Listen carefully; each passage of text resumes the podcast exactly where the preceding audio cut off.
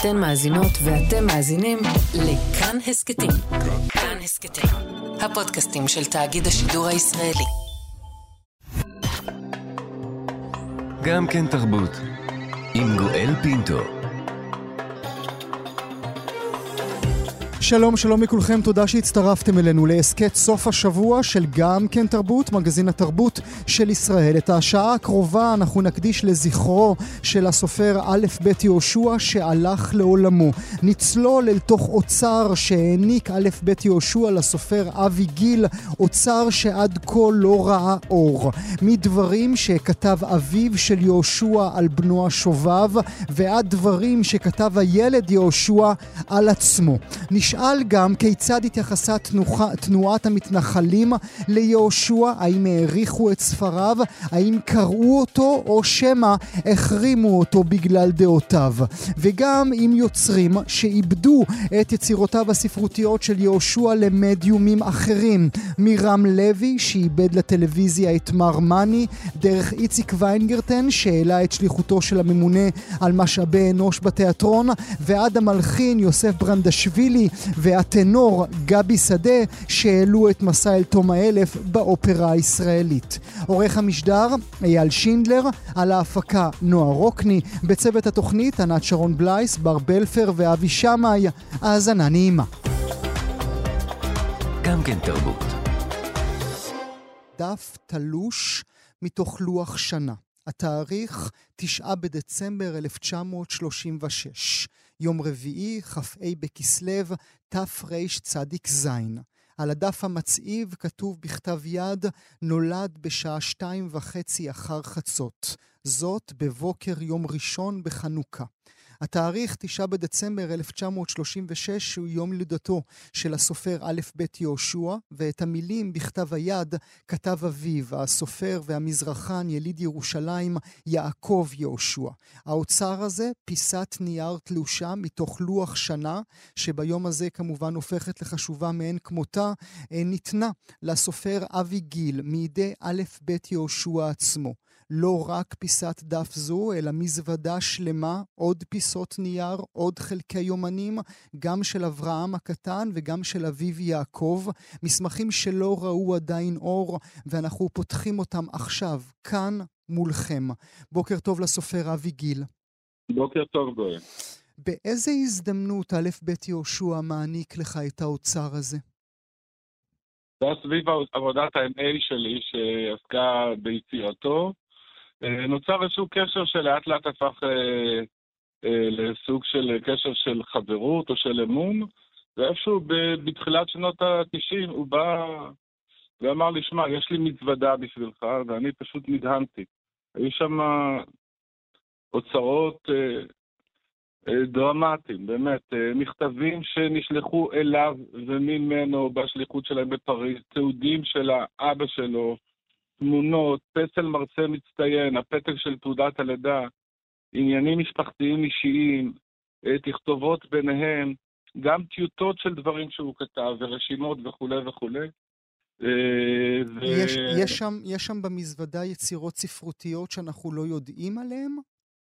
כן, האמת היא שיש יש אה, לבולי, בולי הוא א' ב' יהושע כמובן,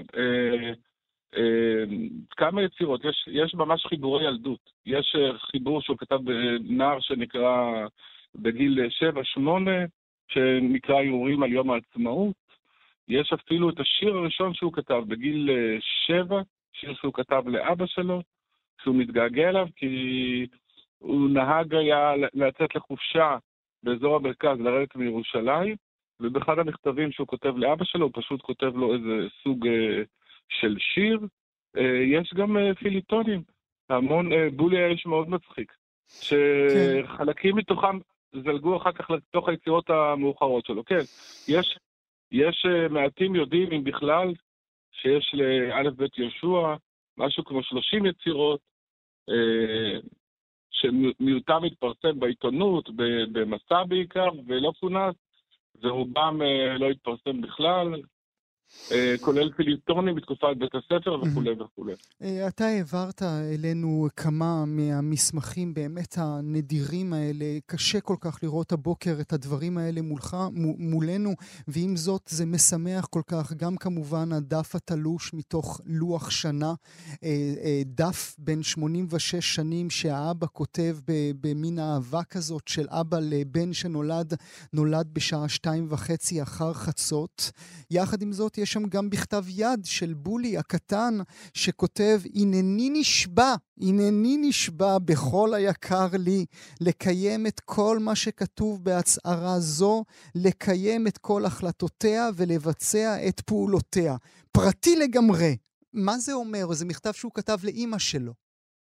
כן, היו לו כמה סיבובים, יש לי כמה מכתבים שבהם הוא מבטיח להיות ילד טוב. כותב שם, אה, בתוקף החלטתי, הנני מציב שיד ימיני מרונה לאל, לפי החלטתי והגיוני, הלכתי עד עתה בדרך הרעה, וסטיתי מדרכי הטובה. אסור לי בזה להשתמש בחולשת מורי החביב, מר יבלוקובסקי, אליי, ולא להכין שיעורים ולהמציא תירוצים, ולהכין שיעורים במלואם ולתת לו מעט מהשובבות. אה, ועוד הוא ממשיך, אה, אסור לי להלשין על אף אחד וכולי וכולי, אבל לקראת הסוף, חוזר יהושע הפרוע. כן.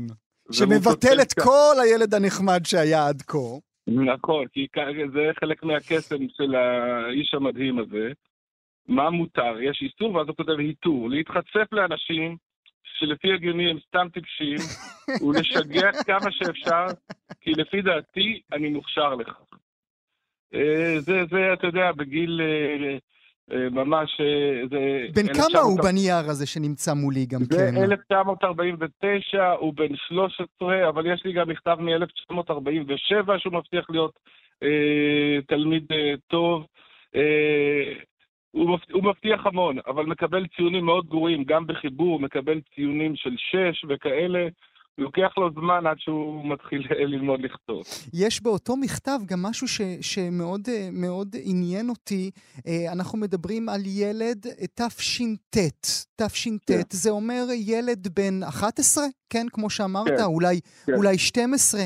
הוא כותב נכון. שם בתחתית, ה, בתחתית החוזה, כך הוא כותב, זה, זה כותרת המכתב, חוזה. בזה אני מצהיר, כי עזבתי בכל ליבי את תנועת החירות והנני נכנס למפ"ם. כי לפי הגיוני, הבריא, תנועתי לשעבר, היא אפסיות גמורה. אה, כן, נכון, וגם זה קצת בניגוד לרוח המשפחתית שלו, לתפיסת העולם של אבא שלו. הוא בהחלט עומד על דעתו כבר, אה, כבר מגיל צעיר. זה יפה לראות, למרות הקשר המדהים עם אבא שלו, דיברת, אה, גואל, על, על האהבה, אה, שבה אבא כתב, וכאילו ידעת משהו אחר שאני מגלה לך כרגע. כי, כי כשאבא מתאר את הלידה עצמה מלבד הפתק, האבא היה מין מתעד אה, עקרוני כזה. Mm-hmm. הוא כותב כך, ממש ניחשת יפה ומרגש את מה שאבא כתב. הוא ממש כותב בשעה 4.20 בבוקר, זאת אומרת, אה, פחות משעתיים לאחר הלידה. שבתי לפני רגעי מספר מבית החולים שבו ילדה אותך, הוא כבר כותב לבנו. עמך אחרי כאבים עצומים, ולאחר שהרופאים נתנו לה נרקוזה, בדיוק ש... כשם שקרה עם אחותך צילה, בשעה תשע בערב חשה עמך בכאבים, הובלתיה בטקסי לבית החולים של סדובסקי, זה דוקטור סדובסקי המיילד, שגם ילד דרך אגב את צילה. שם קיבלה שתי זריקות בכדי להגדיל את הכאבים, ולאחר שקיבלה נרקוזה יצאת לאוויר העולם. צריכתך ובחייתך נשמעו בחדר בשעה שתיים וחצי אחר חצות, והנה המשפט המקסים, ראיתיך ומבטינו נפגשו, מבטי אב ובנו. גדול יצאת ובריא ושמחתנו הייתה גדולה, אולם כמה סבלה עמך. באת לעולם, ברוך יהיה בואך. כמה שזה מרגש, כמה שזה מרגש ברגע הזה. אמור מילה, ברשותך, אה, כמובן, אה, האבא שלו הוא לא סתם, הוא לא סתם אבא, כן? אה, הוא סופר, והוא מזרחן, והוא יליד ירושלים, זאת אומרת, גם בו אה, הכתיבה הייתה שרויה לא רק אה, בבנו. אה, מה זה כל הכתיבה הזו? נסה להסביר לי, הכתיבה הזו של האבא. הוא כתב יומן עבור הבן שלו? כי כל, גם בניירות שהעברת אלינו, הוא כל הזמן מדבר אליו, הוא כל הזמן מדבר עליו ואליו. אבא היה היסטוריון של ירושלים, אבל גם היסטוריון של המשפחה. הוא מתעד את uh, כל קורות המשפחה, uh, מרגעים ש... שא' ב' יהושע ואחותו צילה uh, משחקים באמבטיה בגיל חמש ומדרכלים על ההורים שלהם, וכשהנכדים נולדים הוא את אמרות השפר, במקביל לתיעוד של ההיסטוריה של, של ירושלים. ו... וא' ב' יהושע, שבהתחלה קצת אה, מסתייג מה... מההיצמדות של אבא שלו לריאליזם יותר מדי, כי יהושע ככה פורץ למחוזות הסוריאליזם, הוא לאט לאט, ככל שהוא מתבגר, אה, הולך ו- ומתחבר לעולמות האלה. הוא גם דואג להוציא לו ספר, אה, את אה, אפנדי נטול שכר סופרים. אבל גם אחד הקטעים המדהימים, שלחתי לכם גם את הקטע הזה, יש איזה קטע שבו האבא מתאר איך הוא מלווה את הבן, אה, לא, עוד לפני, עוד לפני הקטע הזה, כי בקטע הזה אני ברשותך ארצה לסיים, אבל אני רוצה להתייחס לנייר אחר, שבו האבא, האבא כותב על האבא. זאת אומרת, יעקב יהושע כותב כן. על אביו, הרב חנניה אה, גבריאל, והוא כותב, ב, ב, ב, באמת, יש לך שם אוצר, ב, ב, לא, לא להסביר, הוא כותב ב-1943, בפברואר 1943, היום התקיימה הרצאתי בגימנסיה, אני לא מצליח להבין את המילים אחרו, אחר כך, על זרמי מחשבה בתרבות הערבית. אלמליח הציג אותי בתור הסופר הצעיר הנכבד. גם אבי נוכח בהרצאה. שמחתי על נוכחותו, הוא לא זכה לשמוע ממני את דרשת בר המצווה, והנה כיום זיכה אותו לשמוע את הרצאתי בפני קהל ועדה, ולשמוע עליי דברי שבח. זוהי הפעם הראשונה ששמי נתפרסם במודעות גדולות ברחוב, ואיתם ואתם, ואתם בניי נהניתם הנאה רבה לראות שם את אביכם ברחובות. כן, נכון, אה, יעקב יהושע היה אה, חתר כל חייו אל הלגיטימציה, אחר כך הוא ניסה לעשות גם איזו עבודת דוקטורט שנתקעה באמצע, וגם עם זה יש סיפור שנרחיב עליו במקום אחר, אבל באמת יש פה אה, התיאור הזה של השושלת אה, מחבר אותי, דיברת על הסבא, לרגע מאוד, לרגעים מאוד דרמטיים ביציר, ביצירה של הנכד של אברהם יהושע, שהוא פוגש את, ה, את אותו סבא, את רבי חנניה יהושע, שהוא היה הרב של בית הדין הספרדי, ויהושע כותב, עדיין אני זוכר פגישות איתו ברחובות ירושלים, עטוב גלימה שחורה ועל ראשו מצנפת, זה עם הסבא. ואני לבוש בגדי חקי של תנועת הנוער. שנינו גדלנו באותה עיר, גרנו במרחק כמה מאות מטרים זה מזה, ואף על פי כן היה בינינו באותם ימים מרחק של כמה שנות אור. זה בתמצית הסיפור של אה, יהושע, האיש לובש בגדי חאקי בצופים, ואחר כך מחליף אותם לבגדי צבא, והופך ללוחם שגם משתתף בפעולת תגמול, לעומת הסבא הזה של לבוש אה, גלימה שחורה. ובתווך באמת האבא המדהים הזה שמנסה לגשר בין אה, אה, עבר אה, לעתיד, ויהושע באמת לימים לבוא הולך ולאט לאט מתחבר לעבר שלו, לא ביצירות הראשונות. מרגש. מילה לסיום ברשותך, אביגיל. בואו ניקח את המאזינות והמאזינים שלנו לסיפור שכותב יעקב יהושע, אביו של א' ב' יהושע, בשנת 1942, כאשר א' ב' יהושע רק בן שש, והוא מספר לו עליו, על הילד. כן, הוא מלווה אותו לבית הספר. ובדרך הם רואים איזה ילד קטן, יותר מאוחר אנחנו מבינים שהוא אה, אה, בלונדיני, ויעקב מתלוצץ עם הבן, עם אברהם, עם בולי, ואומר לו, אני רוצה, יש לי חשק לקחת אותו לבן, ראה כמה הוא שקט וטוב, להבדיל מיהושע השובב. ויהושע, אברהם יהושע מאוד כעס, וחירף את הילד שלו בפניו, אמרת זהו בנו של היטלר מלוכלך, ולאחר מכן הוא נכנס לכיתה. היה לו פה מלוכלך, נכון? אתה שם לב בכל ה... לגמרי, לגמרי.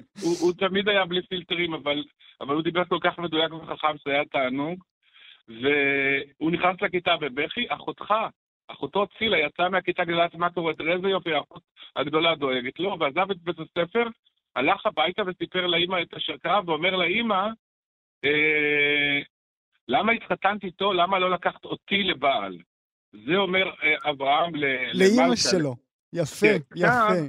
מה שיפה הוא שבעמוד, ממש 60 שנה לאחר מכן, הכלה המשחררת יוצא ב-2001, ואותו סיפור מופיע בתוך הספר. זאת אומרת, יהושע שאמר שהוא לא כותב על ביוגרפיה, ריבלין בן השש מציע נישואים לאימו, וכשהחל הילד ריבלין ללכת לכיתה א', היה מוביל אותו בדרכו, אה, והאב כעס על כך שהילד מתעכב, הצביע האב על ילד בלונדיני קטן, מסורק ומלובש כהלכה, שפסע בעדינות על המדרכה, והודיע לבנו חד וחלק, נמאס לי ממך, אני מתכונן להחליף אותך, לקח לקבל במקומך את הבלונדיני הנחמד הזה. נחמד. ואז, יש, ואז הוא חוזר הביתה ומציע את אותה הצעת נישואין. זאת אומרת, סיפור שכותב האבא... ב-1942.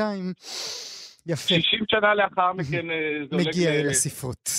כן. רק אה, נאמר שאת המכתב הזה מסיים אה, האב במילים, אני לא פיללתי, כי אינך כה רגיש אתה. אבי גיל, תודה רבה על האוצר היפה הזה שפרסת הבוקר בפנינו. נודה גם לענת שרון בלייס. אבי, תודה שהיית איתי הבוקר. גם כן תרבות. לא היה א' ב' יהושע הסופר וא' ב' יהושע העומד בשער ומטיף. הם היו אחד, מחשבותיו, אמונותיו בנוגע לעתיד הארץ הזאת, החטאים שאנחנו מבצעים בה ובשמה, הפתרונות שאיש לא מבצ... מעז לבצע, כולם נכנסו גם, לכ... גם לכתיבה הספרותית שלו, גם למאמרים הפוליטיים שלו וגם לראיונות שהוא נתן. הנה דברים שאמר א' ב' יהושע כאן אצלנו בתוכנית, בריאיון האחרון שנתנו? אנחנו צריכים לנסות לראות איך אנחנו גומרים עם הכיבוש הזה ומציעים משהו אחר. אני לא יודע אם זה מדינה, יכול להיות שזה משהו אחר, זה אזרחות. אני חושב שגם מה שהם רוצים היום זה שוויון. הם לא רוצים מדינה, נדמה לי. אני לא יודע, אני יכול לדבר בשמם. אני מבקש לבחון גם דברים אחרים, ליצור בריתות אחרות. להפסיק להסתכל רק בסטריאוטיפים שאנחנו חיינו איתם כל הזמן.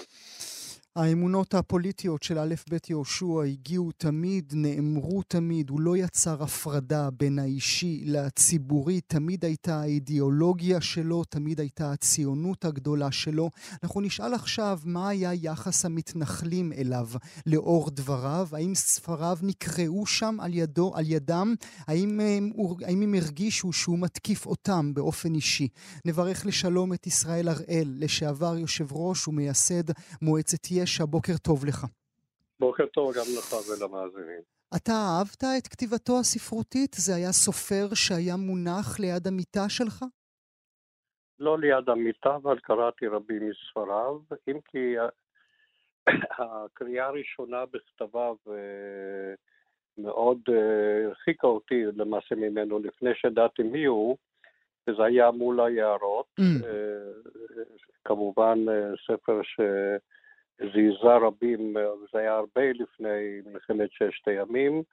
ניכר בו כאילו ניכור שלנו מהארץ הזאת, כאילו שבניה הטבעיים הם הערבים, וזה גרם לזעזוע כללי, וגם לי, קורא צעיר, והייתה לי איזו דעה קדומה כלפיו, עד שהכרתי אותו אישית ושיניתי אותה לחלוטין, הבנתי שזה היה, עד היום אני תוהה האם זה באמת אה, היה משהו עמוק אה, שהוא חש בליבו, או שזה היה איזה מין, אה, שמעתי את השיחה הקודמת, משהו נעורים שהוא רצה להתריס על משהו, או להיות מאוד אופנתי, אינני יודע מה, לא נכנסתי לעובי הקורה, למרות שאני חובב ספרות, אבל לא חוקר ספרות. מתי הייתה הפגישה הראשונה של, שלכם, פס אפס, אחד מול השני, ששוחחתם באמת? כשהוא התחיל אה, להיות אה, הוגה דעות אה, בכיוון של ארץ ישראל, לאחר ששת הימים, אני חושב שזה היה אחרי ייסוד גוש אמונים בערך ב-74. אמ, מה שהוביל אותי אליו היה, הייתה יוזמה שאפשר להגיד שנקטתי להיפגש עם גדולי הספרות העברית של אז, יחד עם קבוצה של אנשי גוש אמונים, ראשית ההתיישבות ביהודה ושומרון. עכשיו, למה דווקא עם סופרים ולא עם פוליטיקאים וכדומה? זה חולשה אישית שלי במרכאות כפולות לסופרים, כשאמונתי וגם הערכתי הפוליטית שאנשים כמו סמך יזהר, mm-hmm. עמוס עוז, בולי יהושע ואחרים, הם קובעים את הדעה של מתנגדינו, וחשוב מאוד, א', להגיע איתם לשיח, וב', ללמוד לעומק מה יש להם לומר, אבל גם, וזה כנראה היה המניע המרכזי, להעביר להם מה מניע אותנו. Mm-hmm. כי בכתיבתם וגם בהתבטאויות המילוליות שלהם היה מובן שהם לחלוטין לא יודעים מי אנחנו, ייחסו לנו דברים, עד היום דרך אגב, מייחסים דברים שלא היו ולא נבראו, אבל הם מתאימים לתבניות חשיבה. ופגשת, וכ... ופגשת חבר במפגש? פגשת אוזן כרויה? תראה, גואל, אה, נהוג מאוד להיזהר אחרי מות, ודאי... לא, לא, אין צורך, אין צורך. לא, לא, לא, לא, לא, תקשיב, תקשיב.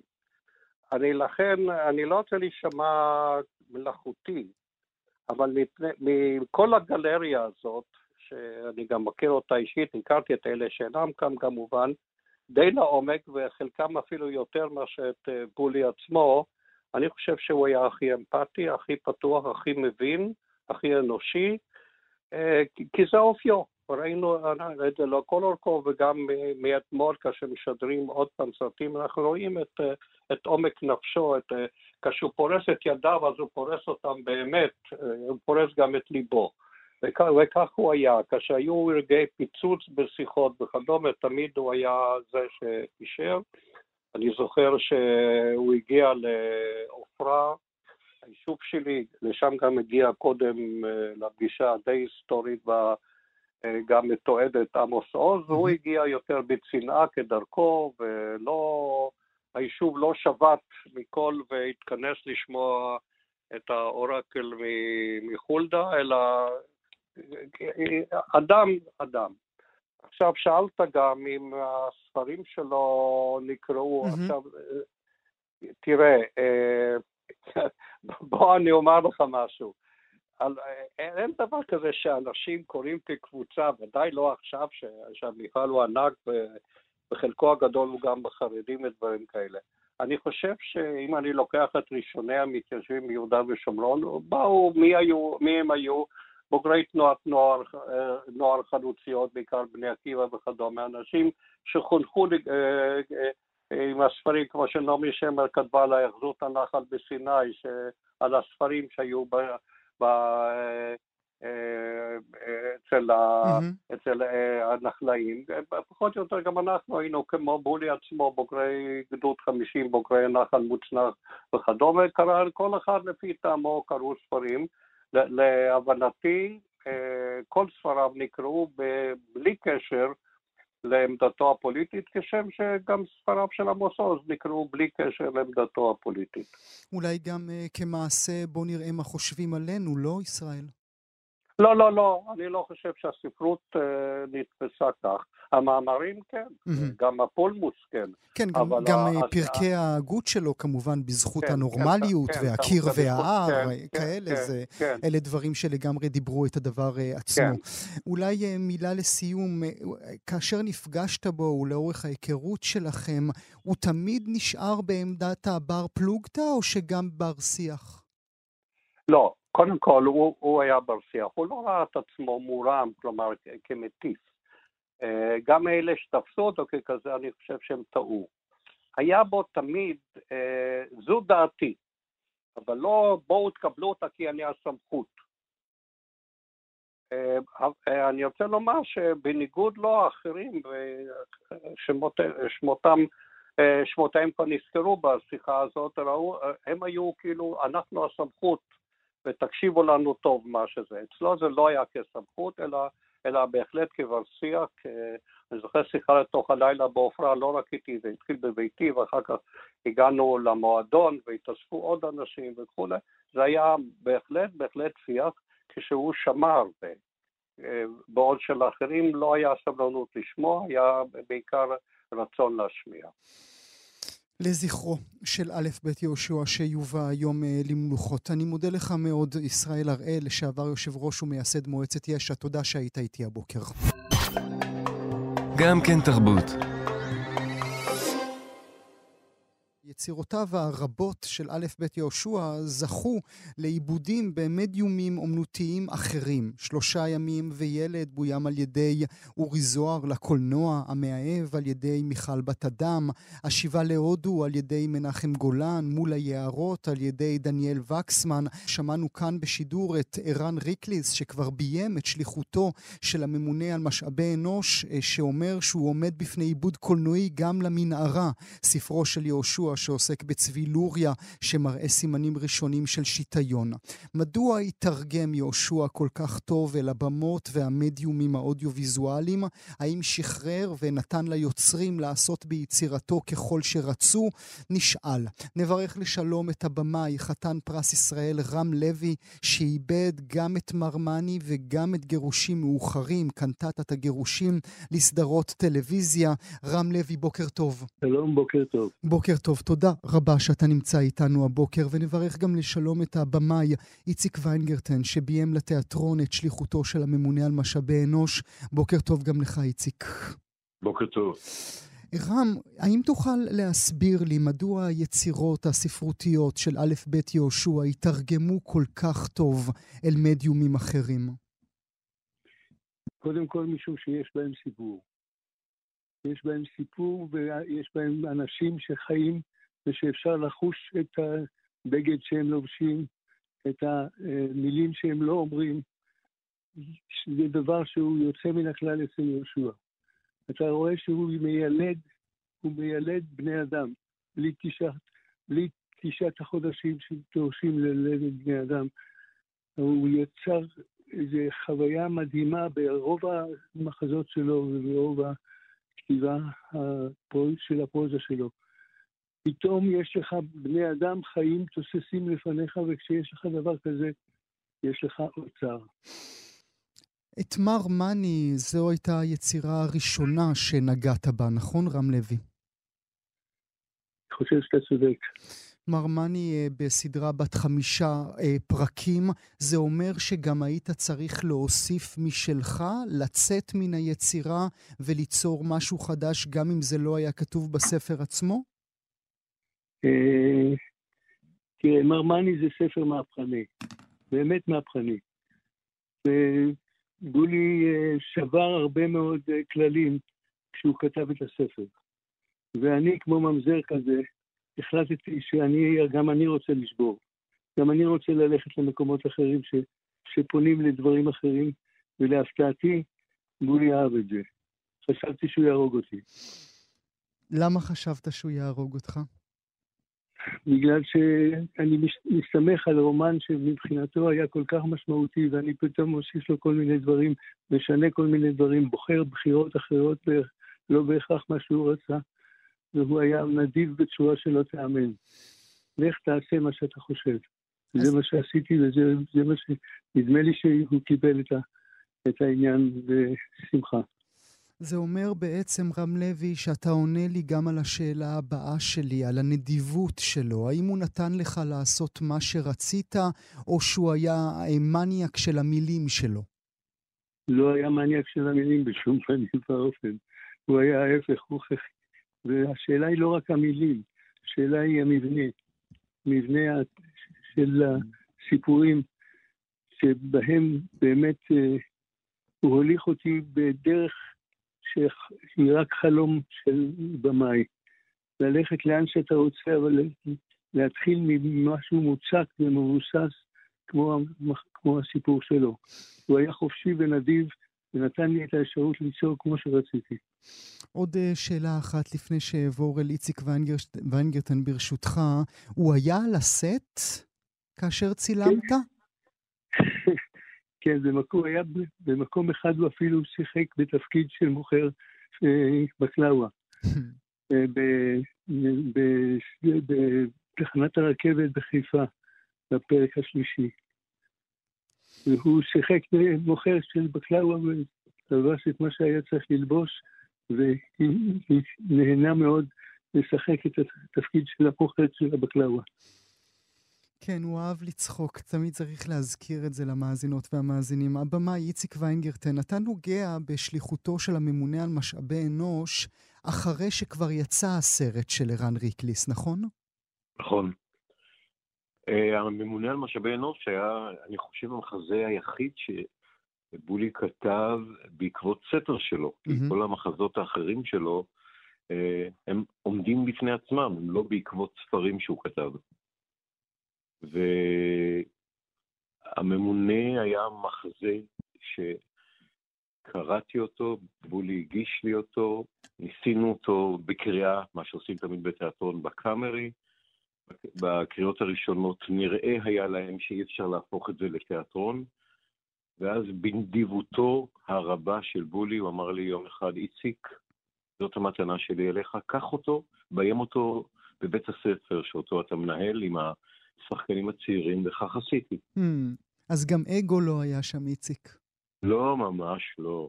אה, הייתה שם איזושהי חדוות יצירה גדולה של אה, אהבת תיאטרון, כי הוא באמת היה אה, מחזאי מיוחד במינו, עם... שתענוג גדול לכל היוצרים, כמובן לשחקנים, לגלם דמויות כאלה כל כך עגולות ועמוקות שהוא כתב. וגם לך הוא לא ישב על הראש, על הראש של הבמאי, ואמר לך, לא, אתה לא מבין, זה לא ככה? לא, ממש לא. מה שקרה בממונה על משאבי אנוש זה היה שהיה אה, רומן, והיה ספר, היה גם הסרט, mm-hmm. אבל אני מאוד חזרתי לרומן, ובכלל, לספרים שלו, ומדי פעם הייתי אומר לו, בולי, אני רוצה להכניס משפט משם, אני רוצה אה, להוריד את זה ולהכניס את זה בו. הוא כל כך שמח שהדברים האלה אפשריים, והרבה פעמים הוא גם אמר לי, שאלות ששאלתי, הוא אמר, אני לא זוכר. אני לא זוכר למה כתבתי את זה, למה בדיוק שמלת כלה מופיעה שם, מה הדימוי וכולי. תחליט אתה מה הדימוי, אני לא זוכר. ולפעמים הוא אפילו אמר, אני לא יודע.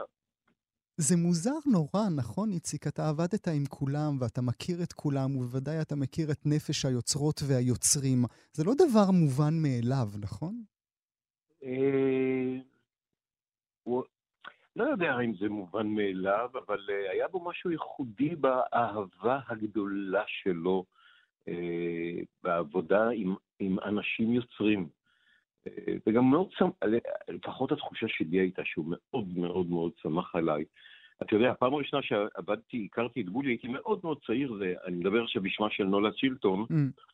שמאהב, הספר הראשון שלו, הרומן הראשון שלו, הרומן אה, הרשומוני שלו, הנפלא הזה, ונולה החליטה לבחור דמות אחת, את, ה, את אה, נעים, mm-hmm. שהוא יהיה המרכז. הילד, נכון? גם, הילד, כן. כן, להצגה גם קראו נעים, ואני אספר מהר, בחור אחר, בחור ערבי בשם האני היה אמור לגלם אותו, והאני בסוף עזב את קבוצת הפרויקט שהיינו בה, ואז יום אחד נולה באה ואמרה, איציק, אתה תהיה נעים. Mm. וכן, ואני האשכנזי, המאוד אשכנזי, אה, גילמתי את נעים בסופו של דבר. ובולי אמר, אה, אני זוכר אז שבולי אמר, הוא לא הכיר אותי אז, הייתי מאוד צעיר, גם הקהל לא הכיר אותי אז, ובולי אמר, מעניין, מרתק, בוא נראה איך, מה קורה בדבר הזה. אז זה היה המסע הראשון שלי איתו, של בולי לראות אה, שלוקחים לו את הדמויות באמת באמת הראשונות במובן הזה של, זה כבר לא הייתה, לא היה סיפורים קצרים, אלא באמת רומן, והוא מאוד שמח על זה נולה. אתה יודע שהייתה לי עוד פגישה איתו? המחזה האחרון שבו לי כתב ויצא, המקדש השלישי. כן. אה, יצא כספר בינתיים, כן. זה יצא כספר, כן, ולבקשתו עשיתי תיאטרון קריאה בהבימה. אה, של המחזה, והוא נכח בו, זה היה לא מזמן. והוא וחבריו. היה תענוג להקשיב לו, לשבת איתו, משוחח עם השחקנים, מספר להם אה, על הנובלה הזאת שבאה אחרי הבת היחידה. Mm-hmm. אתה יודע, הספרים האלה שהוא חשב שהוא כבר לא יכתוב, כן. הוא הרי כל הזמן טען, די, שעוד רגע אבל- זה נגמר, כן. שדי, זה נגמר, ואז הרים טלפון ואמר, איציק, עומד לצאת אה, המקדש השלישי. כן, אני זה... שמח שלפחות הוא ראה את... אה, הוא צפה ב- בתיאטרון הקריאה שעשינו בתיאטרון הבימה של המקדש השלישי. אני. מתאר לעצמי שנעשה את זה במקום אחר. הוא כתב לי בהקדשה, אני כבר לא אהיה כשאתם תעלו את זה על הבמה. רם לוי, מה זו הייתה בעצם האובססיה שהייתה לו עם המוות בשנים האחרונות? מאז שהתחלנו ללכת אחרי מותה של ליקה, ללכת בפארק בימי שבת מדי פעם, אה, המילה מוות לא הפסיקה לי- להיות אה, נוכחת בשיחות שלנו. תחילה זה המוות של ליקה ואחר כך המוות שלו, והמוות באופן כללי. ופתאום ראיתי תהליך שהוא עבר, שהדהים אותי, כאילו לא היה דיון אחד בינינו שלא נכנסה המילה מוות לתוכה. ואז לאט לאט המוות היה לאיזה מין בן לוויה שאיבד את הכוח שלו כי הוא כל כך נשחק.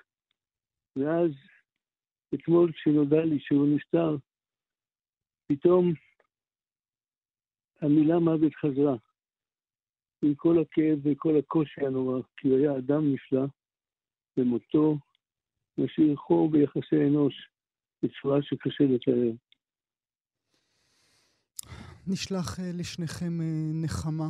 רם לוי ואיציק ויינגרטן, תודה רבה לכם שהייתם איתי הבוקר. תודה רבה. תודה רבה. גם כן תרבות.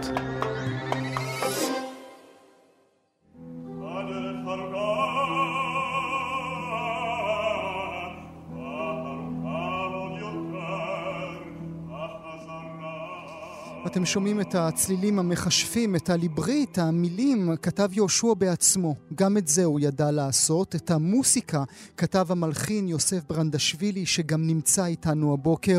בוקר טוב, יוסף.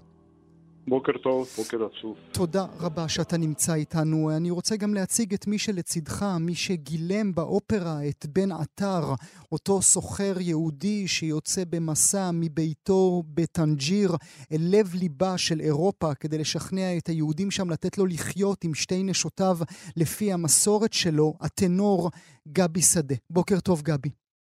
בוקר טוב.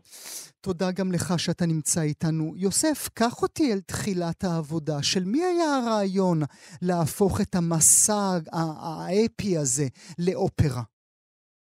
אה, כמה שידוע, חנה מוניץ ו... המנהלת הרב לשעבר, יהושע, כן, המנהל שעבר, כן, זה היה רצון שלהם להעביר אותו רומן הענק הזה בביצועת אופרה. אז בוז' לקח חלק מאוד חשוב לכתוב ליברית. איש כישרון, איש ענק, פילוסוף, אה, דמות, תמיד מחפש עומק. אז הוא כתב לי ברית, והיה לי מזל, פשוט מזל להיכנס במשחק, איך קוראים. הענק הזה, ואני מודה לאל שהיה לי הזדמנות לעבוד עם איש כל כך מרתק, מעניין, עשיר ברעיונות שלו, מטורפות פשוט. פילוסוף, אה, פוליטיקאי יכול להיות, פשוט זה מזל. מזל. אתה הכרת את הספר לפני שהתחלת לכתוב לו מוסיקה? אני הכרתי בתרגום, מהמם. מה שיצא בתרגום ברוסית, בסוף הרוסית, סוף סוף אני בש- במדינה רק שמונה שנים, הגעתי לפני שמונה שנים, התחלתי אופרה, אז ברור ששפה שלי ושפה של הרומן זה די רחוק אחד מהשני, אבל זה לא הפריע. קראתי וקיבלתי אחר כך טקסט, וביקשתי דווקא, יש לי הקלטה מצוינת שבוז'י קורא בעצמו, אמ, הוא קורא האופר ליברט שלו. הוא עזר לי להבין כל מילה, במיוחד העניין דגש, מרתק. אה, אטנטים, וזה.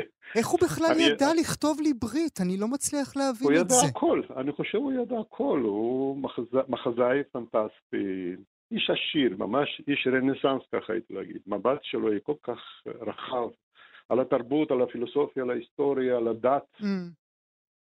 כן, זה- ראיתי מיד אנשים שמבינים, ולא סתם מבינים, הם גם יודעים בדיוק מה הוא רוצה להגיד. מדי פעם אנחנו אומנים, אתה יודע, משחקים איכשהו רעיון, או י- הוא ידע בדיוק למי כותב, למה, למה דווקא היום, לא אתמול. זה מה שמרתק אצלו באומנות, ואישית הוא שינה גם החיים שלי איכשהו. מהמם, פתאום כן, אני יצאתי חלק של ה... כן, במידה... במידה ה- רבה, במידה רבה, רבה, הוא שם את, ה, נכון, את השם שלך ב- בלב, ה- בלב התרבות נכון. הישראלית. לפני שאעבור אל גבי, אה, ברשותך, יוסף, גם כן. במוסיקה הוא הבין? גם, גם בצלילים שלך, או את זה הוא הניח לך לעשות? לא, לא, לא, אה, ברור, היו דברים קשים, בוא נגיד. אה, רבתם. הרבה רציטציה, אוקיי. כן, המון רציטציה, אבל הוא היה איש חינוך. אני לא הייתי, תמיד הוא בא באופרה, זאת אומרת, איש אופרה, לא סתם... אה, אני יודע שהוא ביקש מבמאי, עומר ניצן, מהמם. להעביר לו כל הליברטות של אופרות המפורסמות, זה דון ג'ואן, זה מוצרט, זה אופרות של ורדי. כדי ללמוד, הוא גם היה. תלמיד שקדן. כדי ללמוד. הוא תמיד היה תלמיד, כן. הוא נכנס בעניין מאוד עמוק, מאוד רציני. היה לי קשה לבטל כמה פסאז'ים שלו, ודווקא הוא קיבל בצורה הכי חיובית, יכול להיות. פשוט היינו אומנים שעובדים, סוף סוף הוא אמר, אתה גם אומן, יש לך מה להגיד שלך, אבל בוא נעשה ביחד. זה בדיוק מה שיצא. מרתק. אה, כן. נשים נקודה ברשותך. אה, גבי שדה, כאמור, אתה, אתה גילמת את אותו בן עטר, אותה דמות מיתית ענקית בספרות העברית. עד כמה זה היה קשה עבורך להעביר את הדמות הספרותית אל במה, אל מול קהל? אה, זה לא היה קשה, מכיוון שמולי, א' ב' יהושע, כמעט אה, ומילא לי פנטזיה. Hmm. שתי נשים. זה לא פשוט. זה פשוט, כן. אה, האם אתה הכנת את הבדיחה הזאת לפני השידור, או לא, שזה בא לא, לך לא. עכשיו טבעי? זה טבעי לגמרי. אל תספר את זה לאשתי. אני מקווה שהיא מאזינה. כן, אוקיי. ואני רוצה להגיד שמולי, זה יום, אומנם יום עצוב, אבל זה לא באמת עצוב, כי הוא ראה במוות מין סוף פסוק, סיום חיובי. והוא רצה, ה... הוא רצה למות, מהמם. הוא רצה להצטרף מהמם. לאשתו, למיקה, מהמם. אה, ואני לא חושב שזה עצוב כדי לסיים את החיים בשיבה טובה, והוא סיים את החיים בשיבה טובה, והוא היה מרוצה מהתהליך, מתהליך החיים שלו. עכשיו, מבחינה אישית, אני לא הכרתי אותו, רק ראיתי את הדמות שלו יושב באולם Mm. ככה מוצנע לגמרי. פחדת ממנו? פחדת מה, לא, מה, לא. מה האיש הזה מה- יחשוב על השירה שלך? ממש לא, ממש לא. הוא כזה נינוח היה וזורם ומתקשר בעצם היותו. אני זוכר את התמונה שיש לי בראש, הוא יושב בתוך עצמו בכיסא בחזרות, והיה כיף לתקשר את המוזיקה, שזה... אה, אה, נדבר קצת על המוזיקה, יוסף, זה פשוט, אה, אתה יודע, מאוטלו לפליאצ'ו, Mm, mm, כל הרפרטואר הקלאסי, מהמם. פתאום לתת את הצלילים של המסורת היהודית מהמם. של העבר, היה לי חוויה, מעבר לשתי אנשים, מהמם. כן? זה בטח מוזר נורא, נכון, פתאום להיות בן עטר, אה, כשאתה מכיר רפרטואר אחר לגמרי. תשמע, אני בעוונותיי דאגתי כדי להיות בארץ ולא במסעות בעולם, לעשות כל פעם איזו יצירה ישראלית מקורית. זה התחיל מיוסף, של אה, המלחין יוסף, האופרה יוסף מהמם. שהוא כתב, אה, אלפא ואומגה, גיל שוחט, מהמם. ומסע אל תום האלף של א.ב. מולי ויוסף. מהמם.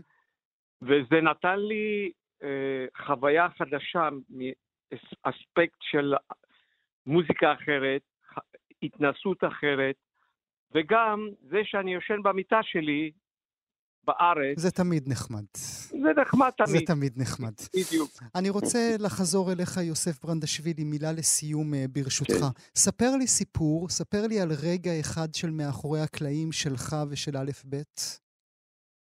זה קרה ברומא. אופרה שלנו הצליח, אה, הצליחו להעביר ברומא, אז ישבנו ביחד והוא אמר, יוסף, אתה רואה? אתה רואה? אני ראיתי שכמעט עד הבכי הוא מתרגש כל כך. וזה היה רגע שאנחנו ישבנו שני אנשים, שני בודדים בגדול? שני אומנים מחבקים אחד מהשני, פתאום מרגישים שעשו משהו הצליחו לעשות משהו טוב. אצלנו במדינה כל פרויקט, וחבל שזה נגמר, דווקא מאוד רציתי, היה לו חלום להחזיר אותו אופרה על הבמה. אני מקווה שזה מתי שזה יקרה. בסוף אנחנו נצא מהפרויקטים, נעשה תולדות ההיסטוריה, המוזיקה הישראלית, זה חשוב מאוד.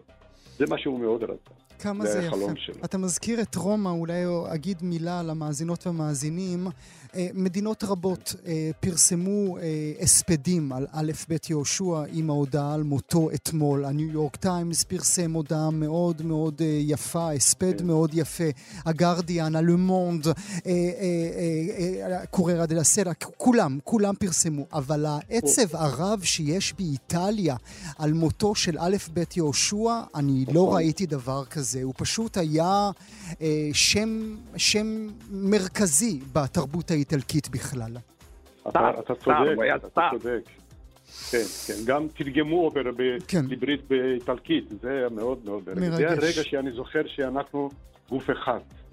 זה לא קורה תמיד, אתה מבין. כמה אתה, כמה אתה משמח אותנו. יוסף ברנדשווילי וגבי שדה, תודה רבה לשניכם שהייתם איתי הבוקר. תודה, תודה לכם.